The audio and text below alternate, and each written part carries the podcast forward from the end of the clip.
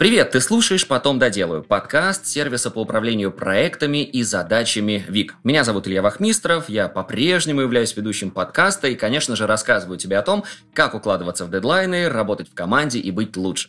Сегодня у нас беседа. Беседа с Машей Злыгостевой, SEO группы образовательных проектов Skill Factory. Она уже с нами на связи. Маша, привет. Привет. Маш, расскажи, пожалуйста, в начале о том, где ты сейчас находишься, какой пул задач на тебе, может быть, вкратце немножко для наших слушателей о э, Skill Factory. Понимаю, что большинство знает, но, может быть, какие-то нюансы мы сейчас раскрыть сможем.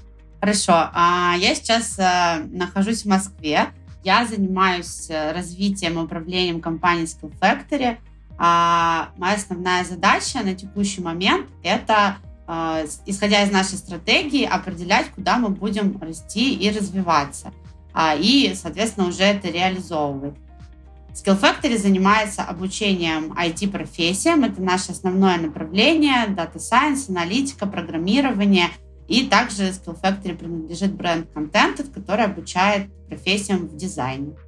Как ты вообще попала в данную компанию? Каков был твой карьерный путь? А, да, классный вопрос. Мне кажется, он много отражает во мне. Я пришла в Skill Factory в августе 2019 года а, на позицию продукт-менеджера курсов по Data Science.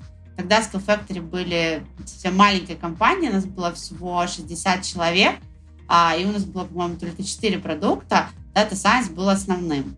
А после этого я а, стала постепенно брать себе другие продукты. Сначала Data Science присоединилась аналитика, потом я стала заниматься программированием. А, и постепенно я взяла в свое управление как продукт оунер все продукты компании. Это случилось э, за полтора года. После этого я, мне предложили стать коммерческим директором. Я год поработала коммерческим директором и спустя год стала SEO компании. И вот уже год и три месяца руковожу Skill Factory. Ну, э, все проекты в Skill Factory, они же в основном направлены как раз-таки на онлайн-образование. Вот сама вот эта вот история, история обучения, э, пусть да, и не очного, а наоборот такого онлайн, который дает в том числе много плюсов, почему именно она тебя зацепила? Слушай, я и до этого работала в онлайн-образовании, не могу сказать, почему именно онлайн, просто онлайн дает больше возможностей и масштаб деятельности благодаря тому, что мы онлайн обучаем, можем обучать э, десятки тысяч студентов по всей России, даже не только в России. А, и вообще это делает образование доступным. Оффлайн он и дороже, и менее доступен для большинства людей, особенно в регионах. Слушай, ну ты сказала, что буквально полтора года у тебя ушло на то, чтобы э, вырасти, я так понимаю, от продукта в CEO, или э, все-таки этот Полтора был... года полтора года от продукта до коммерческого, а еще год я была коммерческим, и потом стала SEO.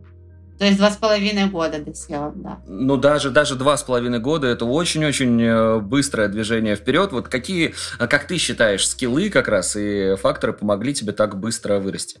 Основное, наверное, это моя приверженность делу, то есть то, что мне было всегда не безразлично, я всегда считала, что Skill Factory — это моя компания. Никогда не считала, что это компания основателей исключительно. А, и все, что я делала вокруг этого, помогало мне достигать результат. Я очень ориентирована на результаты, всегда старалась найти решение. Если на что-то не получалось, были какие-то проблемы, а, я была тем человеком, который э, говорил, давайте сядем разберемся, какие у нас проблемы, придумаем, как можно решить. Любые проблемы можно решить а, при желании. И это помогало мне как раз выполнять цели. А, ну и, конечно, работа с командой. А, не знаю, мне, наверное, как-то это а, исторически свойственно и более интересно. Я училась на психолога в свое время, и мне очень интересно работать с людьми, мне хочется в них вкладываться, их развивать. А, и работа с командой это то, что меня больше всего в работе всегда заряжало и заряжает на сегодняшний день. А, и то, что я росла, я росла с помощью того, что я работала с другими людьми, моя команда вырастала, у меня получалось сделать результат не своими руками, а с помощью рук моей команды. Скажи, а вот э, количество людей в твоей команде сейчас и каким оно было в самом начале? Вот возрастало ли оно? Может быть, наоборот, сейчас все стало более емко и меньше людей требуется для выполнения задач? Слушай, ну э, тут вопрос, что называть командой. А, команда в моем прямом подчинении, когда я пришла, была, наверное, человек 4-5. А сейчас в прямом подчинении а, 8. За это время были периоды, когда было там 10, 12, около 10 было плюс-минус всегда. А росло, конечно, количество моих непрямых подчиненных, то есть людей, которые находятся в подчинении а, у моей команды. Сейчас у нас в компании работает 600 человек. Вот когда я приходила, у нас было 60. Ну, не все эти люди были тогда а, в подчинении у моих сотрудников. Скорее, там, часть из них только. Ну, ты, ты уже просто нам сказала о том, как ты относишься к своей работе и, о твоей как раз-таки, э, твоем отношении, да, в общем, в принципе, к концепции работы в бизнесе. Вот как эту же концепцию передать твоим подчиненным? Или этого, в принципе, делать не нужно? Вот как, какие э, тут эффективные методы тебе помогают команду сплотить, чтобы вы вместе двигались э, к достижению общих целей? Ты имеешь в виду, разделяет ли моя команда вот то, что мне помогло вырасти, помогает ли И это, это тоже. Да, да, да, да, да. А, конечно, я уверена, что каждый руководитель, он очень сильно влияет на свою команду именно за счет того, что он непосредственно делает. Я могу там что-то говорить и что-то делать, моя команда это считывает. Я отбираю в свою команду людей, которым свойственно первое качество, это не безразличие и желание а, развивать бизнес, как будто бы это двое делает все для того, чтобы мы достигали лучший результат. И так было всегда. Если у нас с человеком в этом месте не сходилось, и у человека было какое-то такое отношение посредственное, я бы назвала это, мне всегда тяжело с такими людьми было работать, поэтому во всех моих командах были люди, у которых а, есть обратное там, в той или иной степени. С точки зрения отношения к результату, да, конечно, я учу этому свою команду, и это, мы регулярно это обсуждаем, что да, есть проблемы, любой проблеме можно найти решение, нужно сесть и подумать, а, что можно сделать, вместе мы обязательно придумаем, и а, моя команда также работает с своими командами. Ну и работа с людьми. Э, работа с людьми — это интересный такой момент. Многие, становясь руководителями, не придают этому большому значения. То есть э, предлагают, э, например, человеку стать руководителем, он такой, да, хочу, это же рост ответственности, я смогу больше зарабатывать.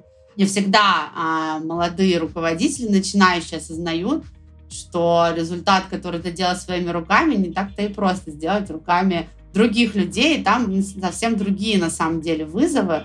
А, вот, не всем э, это понятно, и не всем на самом деле в итоге хочется развиваться именно как руководителю, хотя очень многие изначально видят это как единственный а, путь а, роста. Но он, конечно, не единственный. Но вот тебе в какой-то момент захотелось это сделать. Ты уже обмолвилась о том, что ты по основному образованию психолог, да? Не по основному, по второму, скорее. По, пе... по второму. По, по второму, а, а первое? Первое менеджмент. А, все-таки первое с управлением было связано, да? То есть я хотел спросить, вот у тебя как раз навыки управленческие, они только с практикой связаны или теория тоже есть? Ну вот. Слушай, ну образование в университете, я думаю, ты сам знаешь, как дается. Э, я, честно, не могу сказать, что я применяла что-то, чему я училась именно в управлении. То есть у нас был такой экономический менеджмент больше про а, то, как управлять экономикой и финансами фирмы. И все равно на работе это все абсолютно по-другому. Это я тоже делала на работе, конечно, но мне кажется, всему, что я научилась, я научилась на практике. А, большая часть вещей. Я проходила один курс для руководителей. На сегодняшний день, наверное, уже больше там всяких разных обучений вокруг а, руководства, которые можно назвать. А, но большая часть вещей, которым я научилась, безусловно, научилась на практике. И вообще мне кажется, что каждый руководитель, он в итоге находит какой-то свой стиль, а, и научиться быть руководителем на каком-то курсе практически невозможно. Ну, то есть я к тому, что вот молодым нашим слушателям не стоит переживать, нужно просто хорошо делать свою работу, и в какой-то момент они поймут, как, э, собственно, подсказать своим подчиненным, как делать это тоже хорошо. Да, наверное, может быть, смотреть на каких-то старших коллег, э, задавать им вопросы, как они это делают, но и всегда пробовать. То есть мне очень помогала всегда и сейчас помогает э, а, рефлексия над тем, что я делаю, если у меня не получается там, донести что-то до команды или не получается сделать так, чтобы команда а, делала в рамках, там, например, стратегии, на которой мы договорились, а я всегда пытаюсь подумать, а что я могу сделать или сказать иначе, чтобы людям стало понятно. А, и то же самое, когда я была начинающим руководителем, я думаю, кстати, проблема большинства начинающих руководителей это как раз делегирование, потому что а, сложнее всего а, понять, что теперь тебе не нужно это делать, теперь тебе нужно сказать другому человеку это делать, тебе делать что-то другое. И большинство людей боятся, что там другой человек сделает плохо, и чаще всего, правда, а, сотрудники делают хуже, чем делает руководитель, и это нормально. А нормально это признавать, нормально учиться давать э, обратную связь в этом месте, а, развивающую, что можно человеку делать по-другому. Вот я знаю там на примере наших начинающих руководителей, да и на своем, что все очень сильно боятся делегировать, но единственное, что помогает, это действительно пробовать.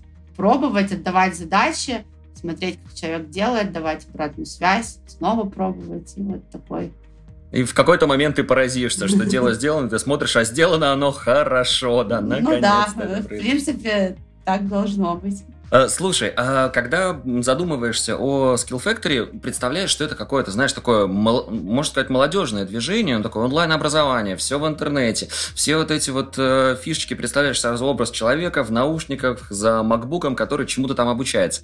Ну, э, может, ты меня сейчас здесь поправишь, возможно, действительно старшее поколение тоже сейчас очень активно использует онлайн-образование, но в основном хочу спросить, насколько молодая команда в самом Skill Factory, вот насколько у вас молодой коллектив? Обучаются у нас не только молодые люди. Отвечу сначала на первый вопрос. Вообще наш средний возраст целевой аудитории 30-35.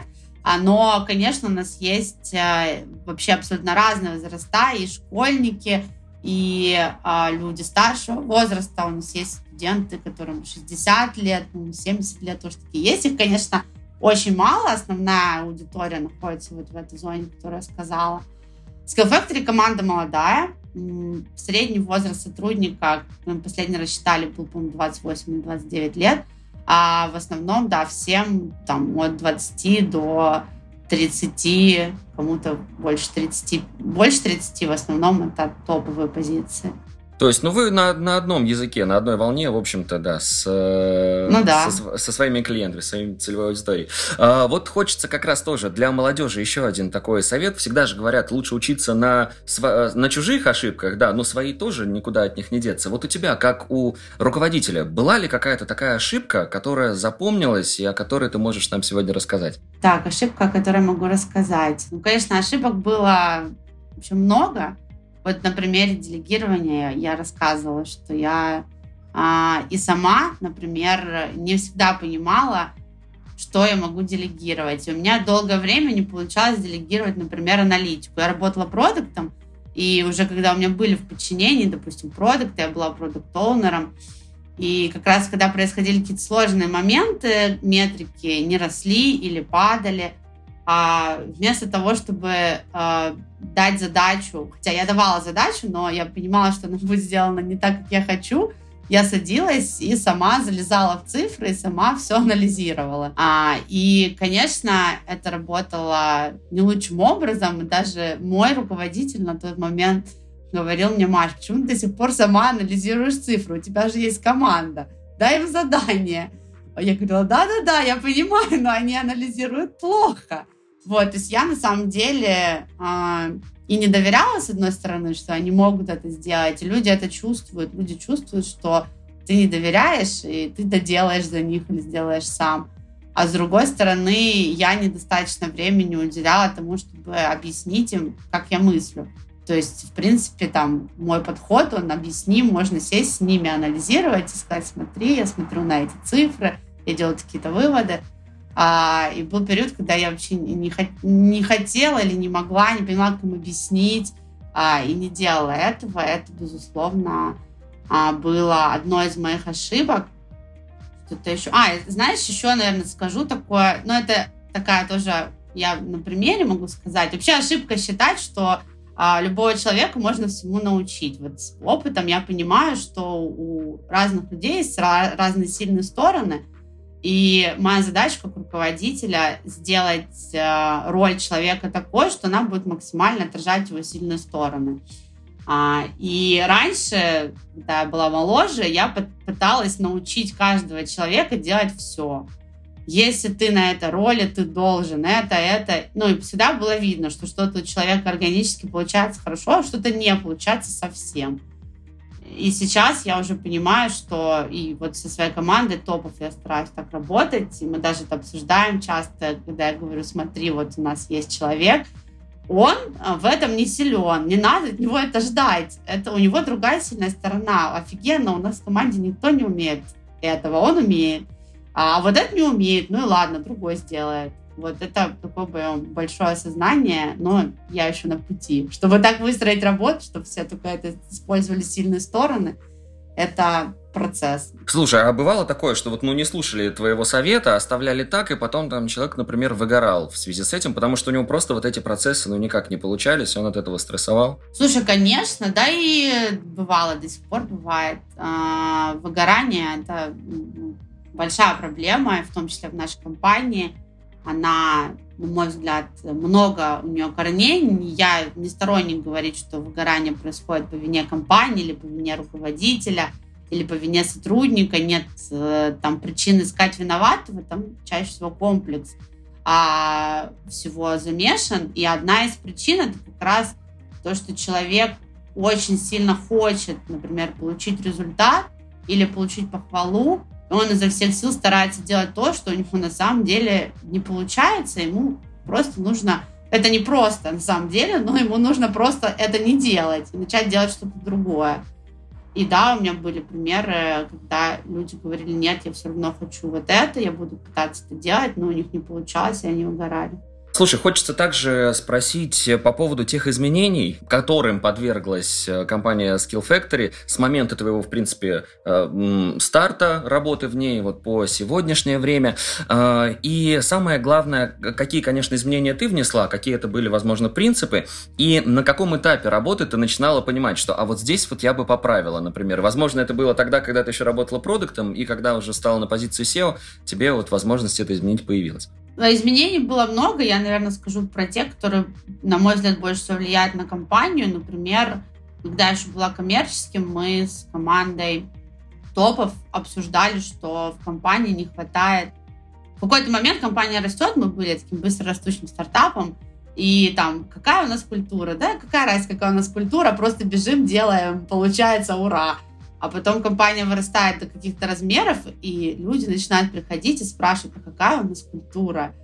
И вроде бы это чувствуется как-то на кончиках пальцев, потому что культура это чаще всего то, что прорастает в компании, то, что придумываешь. А ты имеешь в виду, новички приходят и спрашивают, или кто-то просто со стороны, да, там, новички, партнеры? новички, либо, ага, ага. да нет, кто-то из сотрудников приходит, а чем мы руководствуемся, а, когда мы берем людей? А каких людей мы брать не хотим, а что для нас важно в работе.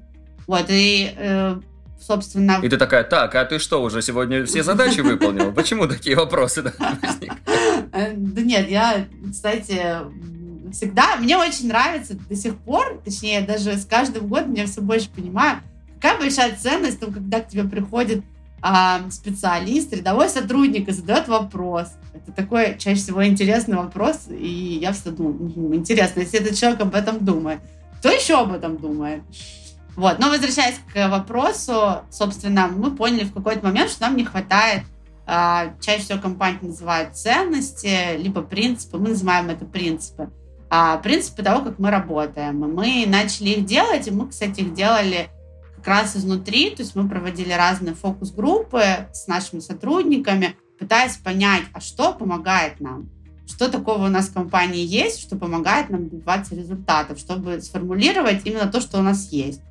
И там это была долгая работа, мы встречались с сотрудниками, потом садились сами, формулировали, потом переделывали, потом мне нравились формулировки. Вот, и спустя несколько месяцев, даже, наверное, полгода, мы начали показывать это менеджмент-тим, команде э, лидов нашей компании, и с ней обсуждать, тоже там получать обратную связь. И, кстати, были люди, которые были не согласны, потому что, например, у нас есть один из принципов, а, мы амбициозны.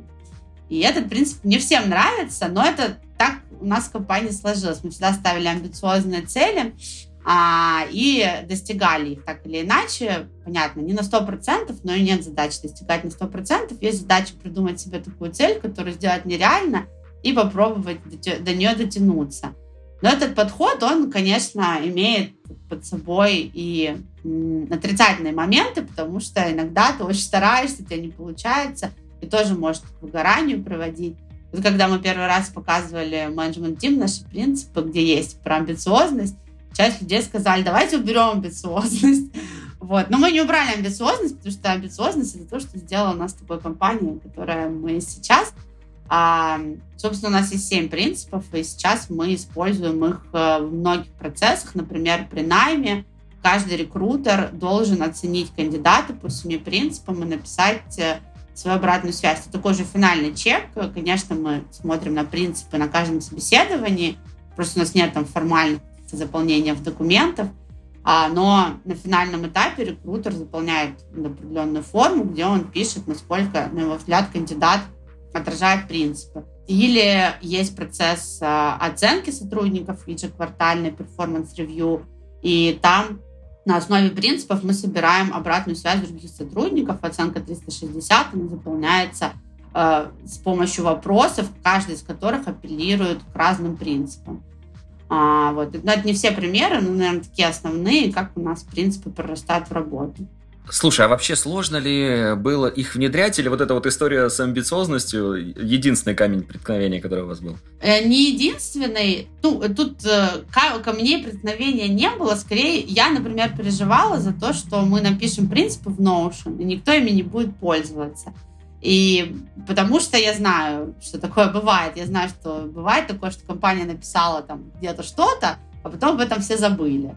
И Э, как раз задача была придумать, а что такого сделать, чтобы люди стали их запоминать и, правда, в работе к ним обращаться.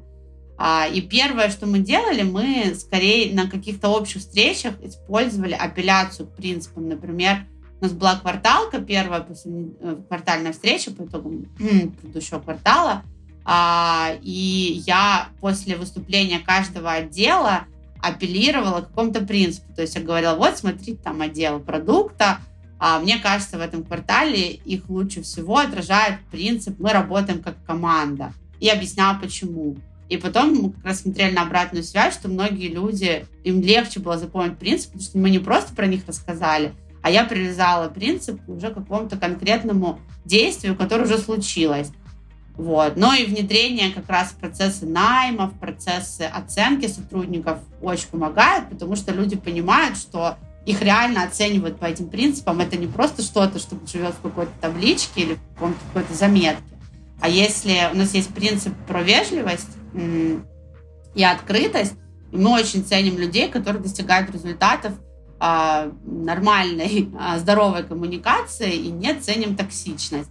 И мы, правда, оцениваем это во время performance review, то есть если мы слышим или видим обратной связи, что человек, на человека написана обратная связь, что он выполнил цель, но при этом он там жестко разговаривал с кем-то или ставил задачи, э, там, не беря во внимание ресурсы, то есть, ну, разные, разные элементы токсичности присутствовали – мы чаще всего занижаем оценку, говоря это в обратной связи, что мы не приветствуем достижение цели такими методами. А если все-таки вот такая вот токсичность неконтролируемо где-то у кого-то проявляется, выходит это все в конфликт, вот как вы с ними работаете? Есть ли какие-то принципы с этим связаны? А, ну, чаще всего работаем индивидуально. Конечно, токсичность проявляется. У нас даже был этап в компании, когда мы говорили, что у нас есть toxic team, и нам нужно что-то с ней сделать. Это была не одна команда, это были разные люди из разных направлений, просто их можно было объединить по принципу того, что они э, иногда токсичили в чатах, например, в чатах в Slack или на каких-то встречах. Вот.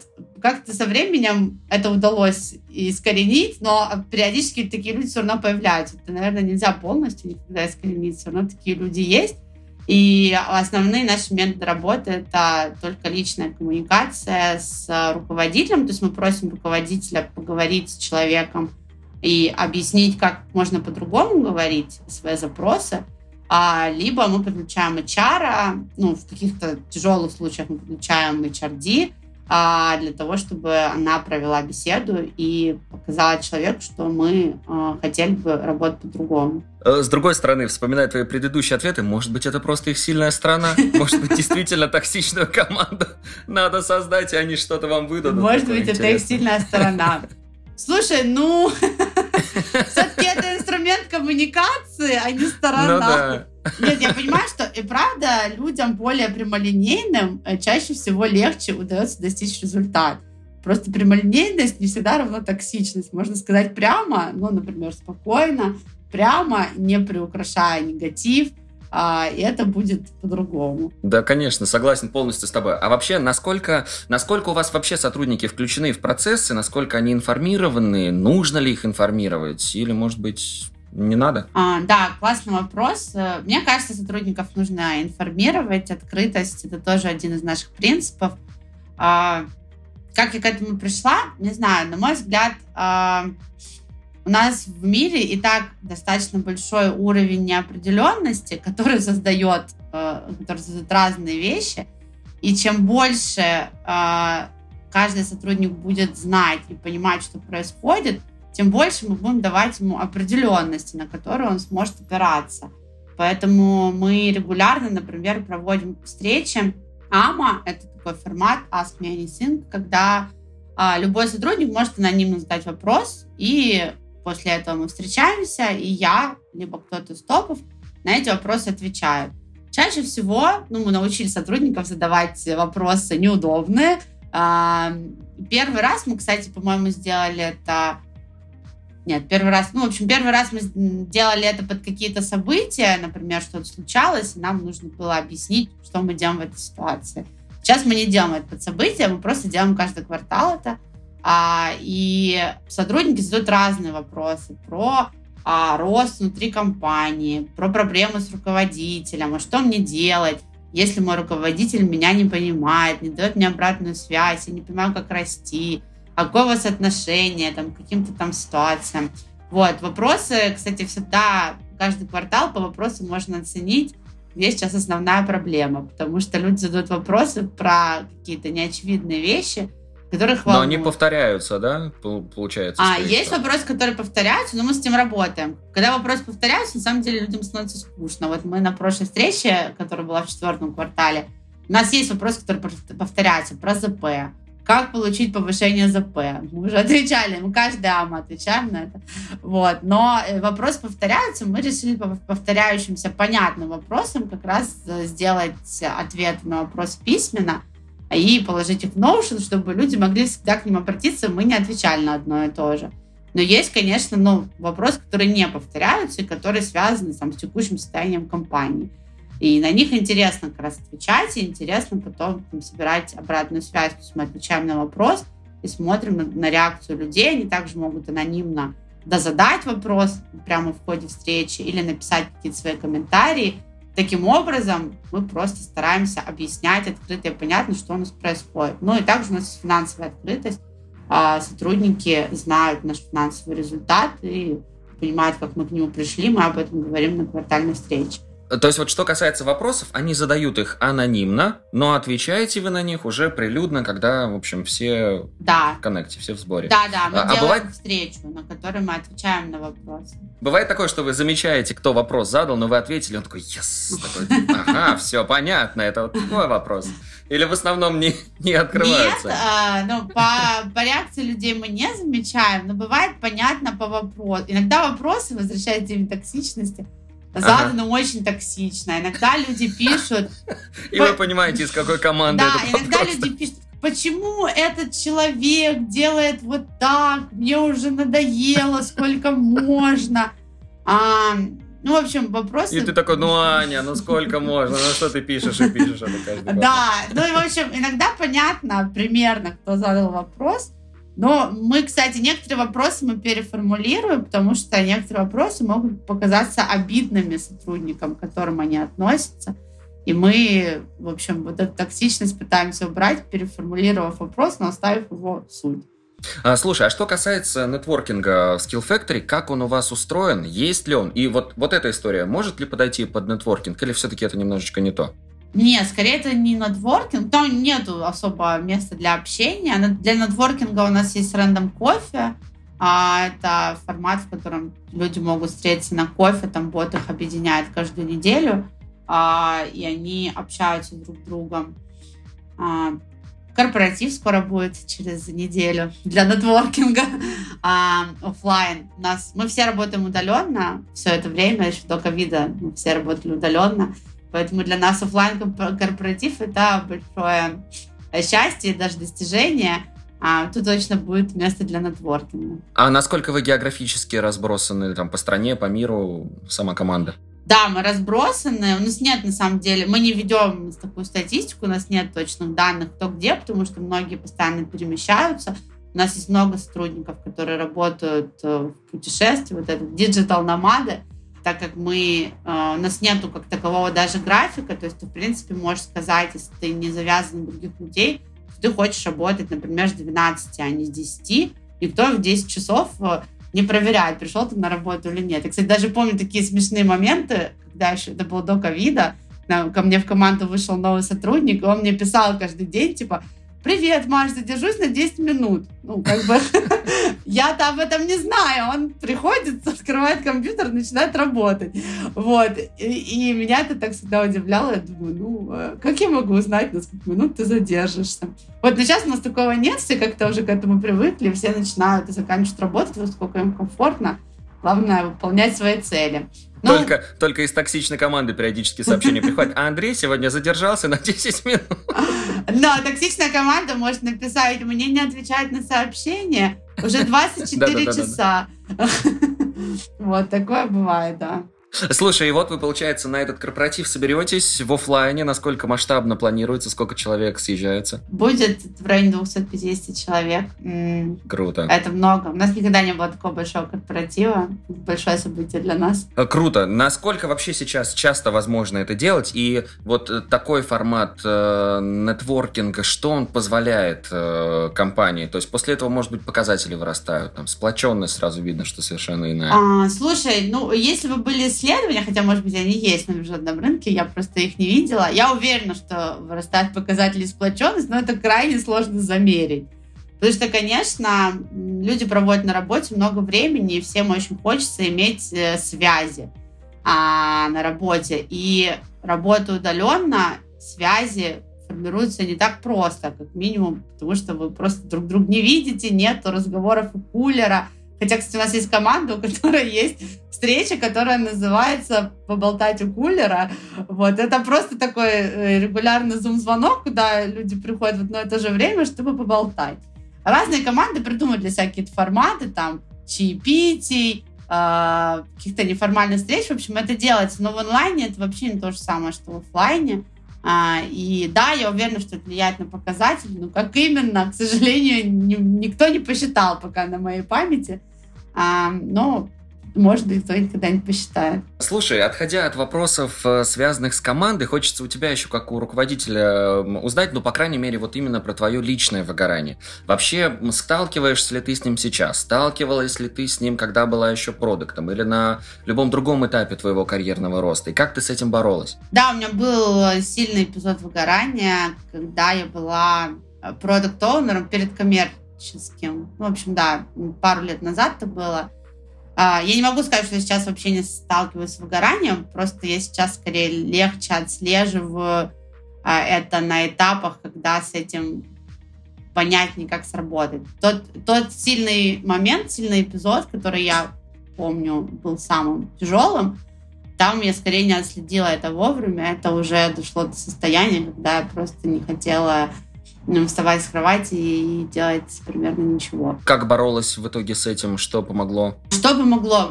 Я вообще всем рекомендую, конечно, психологическую поддержку. Мне кажется, что с выгоранием сложно справиться самому, именно потому что ты, во-первых, не всегда можешь понять, у тебя выгорание или что вообще с тобой.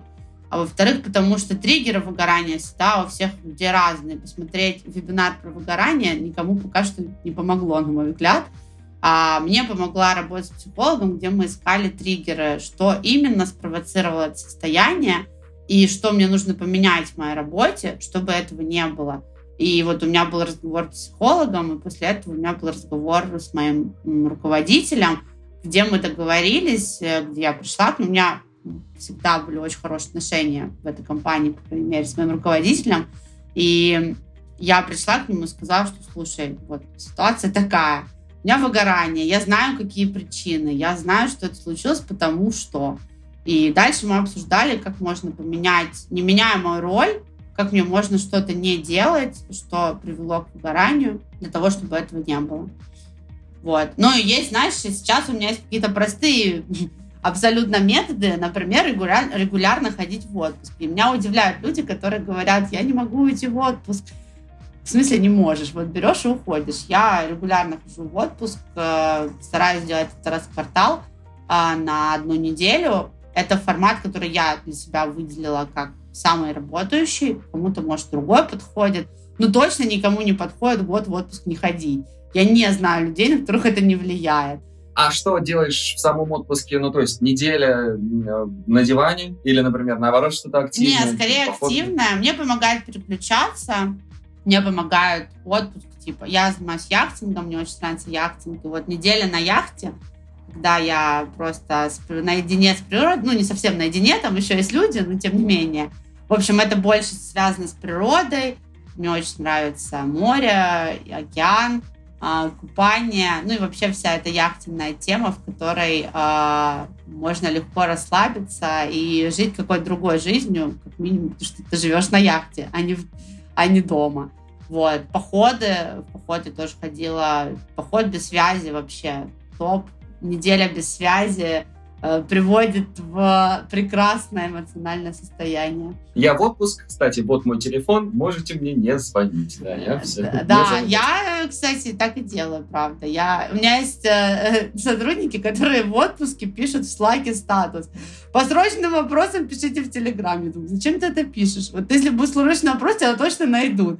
А если не будет, то как же классно отдохнуть без Телеграма. Вот, я никогда такого не пишу. Я всегда всем говорю, слушайте, я ушла в отпуск, по срочным вопросам не пишите, решим, когда вернусь. Круто. А, слушай, ну, Skill Factory, онлайн-образование, и вот как раз-таки э, вопросы к тебе тоже в этом плане. Продолжаешь ли ты сейчас э, свою личную историю с образованием, и если да, то какие навыки и факторы твоей профессии вот прокачиваешь, да, на чем делаешь упор, и что именно тебе помогает обучаться, какие форматы выбираешь? Угу. В прошлом году я проходила курс «Эволюция». Это курс по развитию мет-навыков э, управления, назовем это так. А вообще это курс по развитию личности. Он, конечно, очень сильно влияет на работу, но и не только на работу. У нас был синхрон, асинхронный формат, в смысле онлайн и офлайн в перемешку. А, часть модулей было офлайн, часть модулей было онлайн. Конечно, офлайн модули мне нравились больше, потому что в эволюции много завязано на общение с друг другом, там много людей на схожих ролях со мной, и просто поговорить по душам с э, таким человеком бывает куда полезнее, чем любое обучение. Вот сейчас я обучаюсь коучингу в этом году, коучинг точно нужен в работе. Но я обучаюсь ему, потому что мне это просто самой интересно. Но, безусловно, навыки, инструменты коучинга можно применять в работе с сотрудниками. Супер. Ну, э, у нас остался Блиц. Отвечать на эти вопросы можно емко, можно вообще развернуто, как тебе угодно. Э, вопросов несколько. Первый вопрос. Какими инструментами ты лично пользуешься в работе? А, имеется в виду IT-инструменты? Да, да, да. Ну, если это, например, там какой-нибудь блокнот э, аналоговый, то это тоже как бы в кассу. С лаком, телеграммом. На самом деле, я не пользуюсь никакими таск-менеджерами. Я записываю все в блокнот. Но э, и я не веду таски, и скорее а я записываю в блокнот какие-то свои идеи, нежели таски. Вот. Но с командой мы пользуемся много Miro а, для проведения всяких встреч, брейнштормов. А, или поиска решений. Мы много используем Miro. А, и в компании мы много используем Notion а, как базу знаний, как инструмент, где можно там что-то сохранить, написать follow-up. А, вот. Угу. Как ты считаешь, какие привычки мешают или наоборот помогают в работе? Какие привычки мешают? Мешает привычка отвлекаться на мессенджеры либо на что-то. То есть я во время встречи, у меня практически целый день состоит из встреч, я отключаю все и сосредоточена на человеке. Иначе как я могу провести с ним хорошую встречу? А, поэтому мне мешает все, что меня отвлекает. А, что помогает? Помогает понимать, что дает тебе ресурс в моменте. Например, э, в моменте я имею в виду, вот мы обсуждали отпуск, а есть что-то, что нужно делать на регулярной основе, не знаю, заниматься спортом. Мне помогает заниматься спортом, я это знаю. Я там хожу, не знаю, два-три раза в неделю занимаюсь спортом. Мне помогает регулярное питание. У меня всегда есть перерыв на обед, который есть в моем календаре, куда никто не может поставить встречу. Я час э, ем и переключаюсь. Перерыв на обед нужен не только для того, чтобы поесть, а для того, чтобы переключить свои мозги и продолжить после этого проводить встречи. А, вот такие маленькие ритуалы у всех могут быть разные. Не знаю, делать зарядку по утрам, читать по утрам или по вечерам. А, вот у меня это основные такие. А как относишься к откладыванию задач на потом? А как давно сама это делала и к чему это привело? Как откладываю? Как отношусь? Плохо отношусь. а, что хорошего в откладывании задач на потом? А, как давно это делала сама? Слушай, я обычно к этому так отношусь. Если я откладываю какую-то задачу, значит причины две. Либо я не хочу ее делать, а, либо ее можно, скорее всего, кому-то делегировать, а, либо у меня есть какая-то фрустрация с ней связана, я не знаю, как ее сделать, не понимаю, как ее сделать. Вот если я что-то откладываю, я в какой-то момент сажусь, просто думаю, ага, интересно, что это откладываю? Наверное, не хочу это делать. Окей, пойду найду, кто будет делать это вместо меня. Если второе, я не понимаю, как это делать, я могу обратиться к кому-то за помощью, консультанту. В общем, такое реже бывает, что я прям не понимаю, как это делать, но чаще всего я пытаюсь найти кто бы мне подсказал. Ну, как ты говорила, выход есть всегда, даже и выход есть всегда. связанные с задачами, которые хочется отложить. А какие навыки ты считаешь нужными для человека, который в современном мире хочет чувствовать себя востребованным? Первый, мне кажется, навык саморегуляции это как раз вот про понимание своего ресурса, где его взять, из-за чего он и истончается, а, и самостоятельная ответственная позиция в этом месте, что с этим разобраться могу только я. А сейчас все больше неопределенности в мире, если ты постоянно подвержен всему, что происходит, действительно работать, добиваться каких-то результатов будет очень тяжело. Второе — это коммуникация в широком смысле этого слова. Работа в команде для меня входит в коммуникацию. То есть если я умею доносить до людей свои мысли, слушать их, понимать, что им важно, я по-любому научусь работать с командой. Работа с командой скорее навык, а коммуникация в широком смысле этого слова. Это вообще желание, способность э, общаться, договариваться с другими людьми. Ну и финальный вопрос. Что почитать, посмотреть, послушать? Что посоветуешь? Что посоветую? Мне нравятся все темы вокруг э, например, работа с командой, как мы выяснили до. А про работу с командой есть классная книга «Опять пороков команды». А, про то, а, с какими стадиями сталкивается любая команда. И чем мне нравится эта книга, она небольшая, и там есть абсолютно конкретные... Там есть даже тест, который определяет, на каком пороке вы находитесь. Я тоже делала его с командой. И абсолютно конкретные идеи, что можно сделать, чтобы перейти на следующую стадию. Вот я э, люблю читать, но не очень люблю бизнес-литературу, в которой э, очень много воды и очень мало конкретики. Вот в этой книжке, на мой взгляд, довольно много конкретики. Что еще? Мне нравится иногда слушать подкасты каких-то предпринимателей. Сейчас я точно не вспомню какие-то конкретные названия, но в любом случае их, я думаю, довольно легко найти. Люди, которые делятся каким-то своим опытом, да, есть подкаст э, такой, э, потом доделаю, вот там вот тоже. Да, да отличный. Обязательно послушайте. Обязательно послушайте, например, его. Да, я думаю, что в каждом э, там часовом подкасте можно найти что-то для себя, какую-то небольшую вещь, которая может изменить э, что-то в работе или в жизни. Супер, Маш, спасибо тебе огромное. Такая у нас легкая, непринужденная беседа, информативная в том числе получилась. Что хочется сказать в финале, посоветовать Skill Factory, чтобы поменьше людей были в токсичной команде и побольше людей вот в той команде со звонов у кулера, которую мы тоже сегодня обсудили. Блин, классно. Спасибо. Спасибо за тот опыт, которым ты поделилась сегодня с нами. Спасибо. Было очень приятно, интересно э, задуматься, отрефлексировать свой опыт, поделиться с другими. Спасибо, спасибо, что пришла. На этом все. Спасибо, что дослушал этот выпуск до конца. Делись этим и другими выпусками со своими друзьями и коллегами. Подписывайся, чтобы не пропускать новые. Ну и, конечно же, регистрируйся в нашем сервисе ВИК. ВИК отлично подходит для работы с собственными задачами, например, для планирования дел на день. Так подходит и для работы в команде. Регистрируйся, чтобы стать эффективнее и делать больше. До встречи в следующем выпуске.